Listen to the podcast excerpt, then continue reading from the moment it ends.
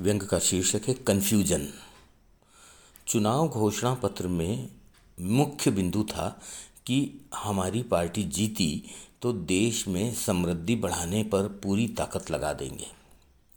लोगों ने पढ़ा, प्रसन्न हो गए।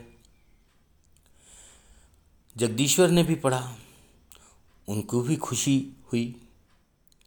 उन्होंने पार्टी प्रमुख को फ़ोन लगाकर बधाई दी। कि पार्टी ने गरीबों का बड़ा ख्याल रखा है घोषणा पत्र में। गरीबी हटाने से इस मुद्दे पर लोग बहुत उत्साहित हैं और आपको पसंद करेंगे।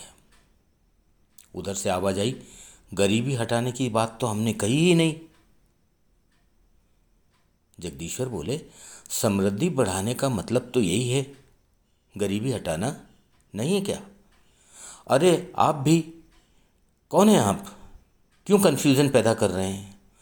समृद्धि बढ़ाने की बात कही है और समृद्धि वहीं बढ़ेगी जहाँ पहले से मौजूद होगी।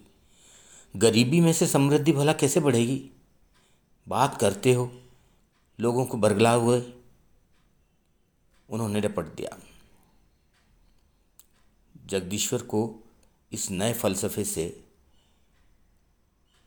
चौंकना पड़ा। उन्होंने चुपचाप फ़ोन रख दिया। धन्यवाद।